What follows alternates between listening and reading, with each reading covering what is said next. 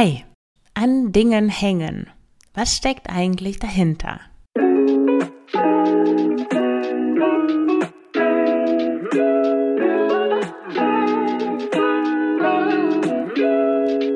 Herzlich willkommen zum Frugales Glück Podcast, dem Podcast über Minimalismus, Nachhaltigkeit und vegane Ernährung. Mit mir, Marion Schwenne. Hier erfährst du, wie du mit weniger besser leben kannst. Viel Spaß dabei!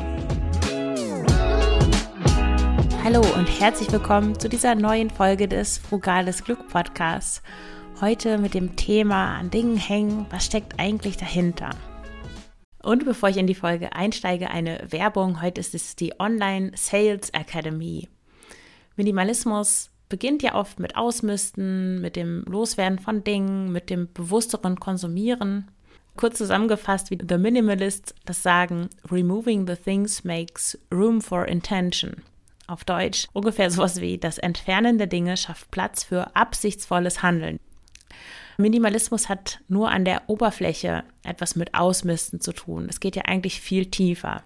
Minimalismus ist nämlich eigentlich ein Lebensstil, bei dem es um absichtsvolles Handeln geht, eben um dieses intentional living, um absichtsvolles Leben.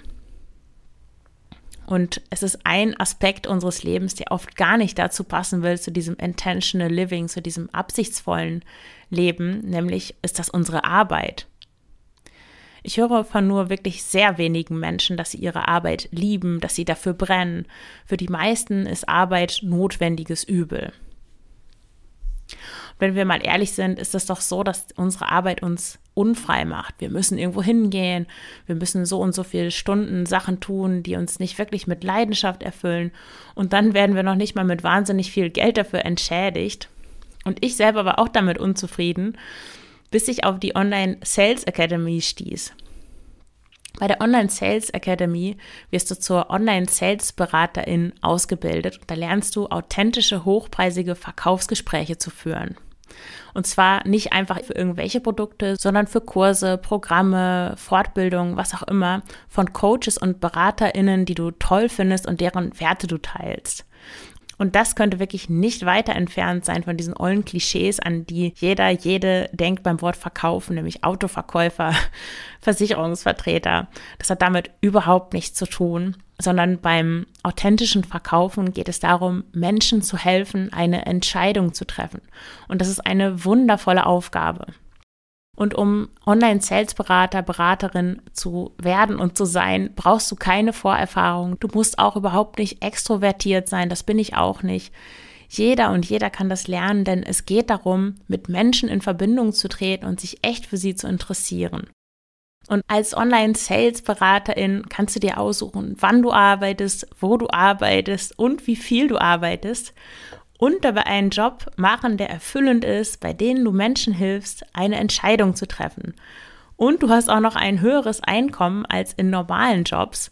Wie geil ist es bitte? Du hörst, ich bin wirklich total begeistert. Ich mache selber gerade noch die Ausbildung und sie hat wirklich alle meine Erwartungen übertroffen. Das ist eine der besten Sachen, die ich je gemacht habe.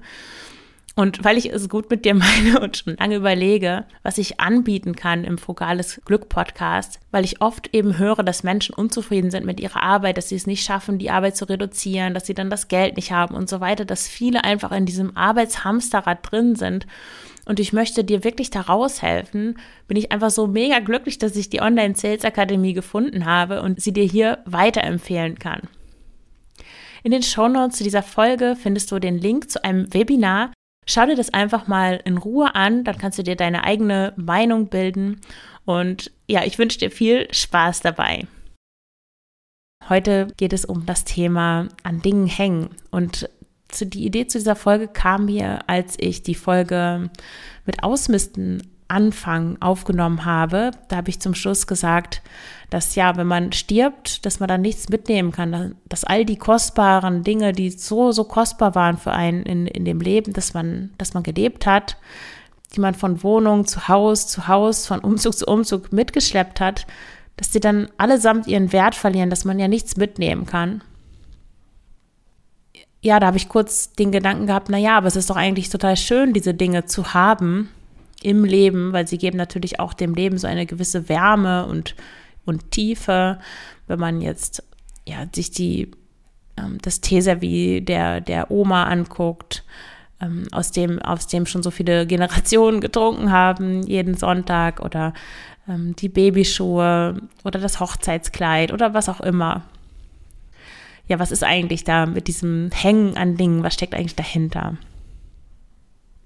Und da gibt es eigentlich ja zwei Kategorien. Es gibt einmal Dinge, die wir neu kaufen, also einfach neue Dinge. Und ich hatte schon in der Folge zuvor gesagt, dass wir keine Dinge oder Merkmale von Dingen kaufen, sondern wir kaufen eine zukünftige Version von uns selbst. Als wenn du dir jetzt ein Marken-Smartphone kaufst, dann kaufst du dir keine XY-Megapixel-Frontkamera, sondern du kaufst dir eigentlich ein Gefühl. Also wie wirst du dich fühlen mit dem Handy, das du da kaufen willst? Wer wirst du sein, wenn du dieses Handy besitzt, wenn du das benutzt? Das ist der Grund, warum wir Dinge kaufen. Und dann die zweite Kategorie sind Erinnerungsstücke beziehungsweise Dinge aus unserer Vergangenheit. Und das ist ein Gefühl, was wir eigentlich da verbinden mit den Dingen. Es sind auch nicht die Dinge selbst, sondern es sind die Gefühle, die mit diesen ähm, die mit diesen Dingen verbunden sind. Nehmen wir mal das Teeservie deiner Oma, wenn du das noch in deinem Schrank stehen hast. Das erinnert dich vielleicht daran, wie das war, als du klein warst und mit Oma, Opa, Onkeln und Tanten um den Eichentisch herum gesessen hast und alles so friedlich und schön war. Ja, Kindheit eben. Oder wenn du dein Hochzeitskleid noch aufbewahrt hast, wenn das noch in deinem Schrank hast, dann erinnert dich das daran, wie du dich gefühlt hast, wie aufgeregt du warst, wie verliebt du warst, was für ein besonderer Tag du warst, was du dir auch alles erhofft und versprochen hast von, von, von deiner Ehe, die an diesem Tag dann begonnen hat. Oder die Babyschuhe deiner Kinder, wie schön es war, als deine Kinder klein waren. Da ist sicher auch so eine gewisse Melancholie oder ein leises Bedauern dabei, dass du dich vielleicht nicht genug um deine Kinder gekümmert hast, dass du überfordert warst, dass du nicht so warst, wie du eigentlich hättest sein wollen und so weiter. Und grundsätzlich so ein Bedauern, dass diese Zeit für immer weg ist, dass sie nie zurückkommt.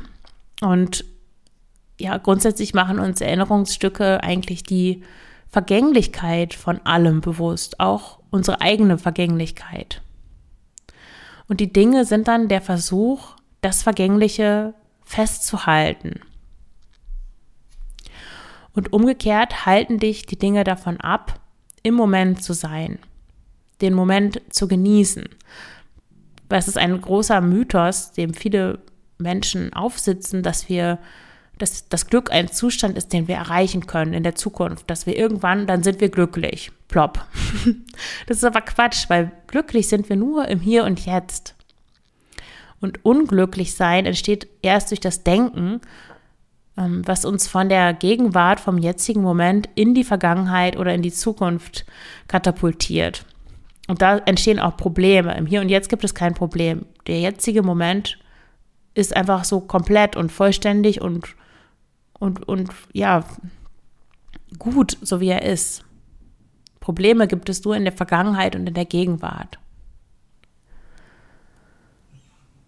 Und dementsprechend machen Dinge folgendes. Dinge ziehen dich in die Vergangenheit, wenn es Erinnerungsstücke sind, oder sie ziehen dich in die Zukunft, wenn es Dinge sind, die du planst zu kaufen.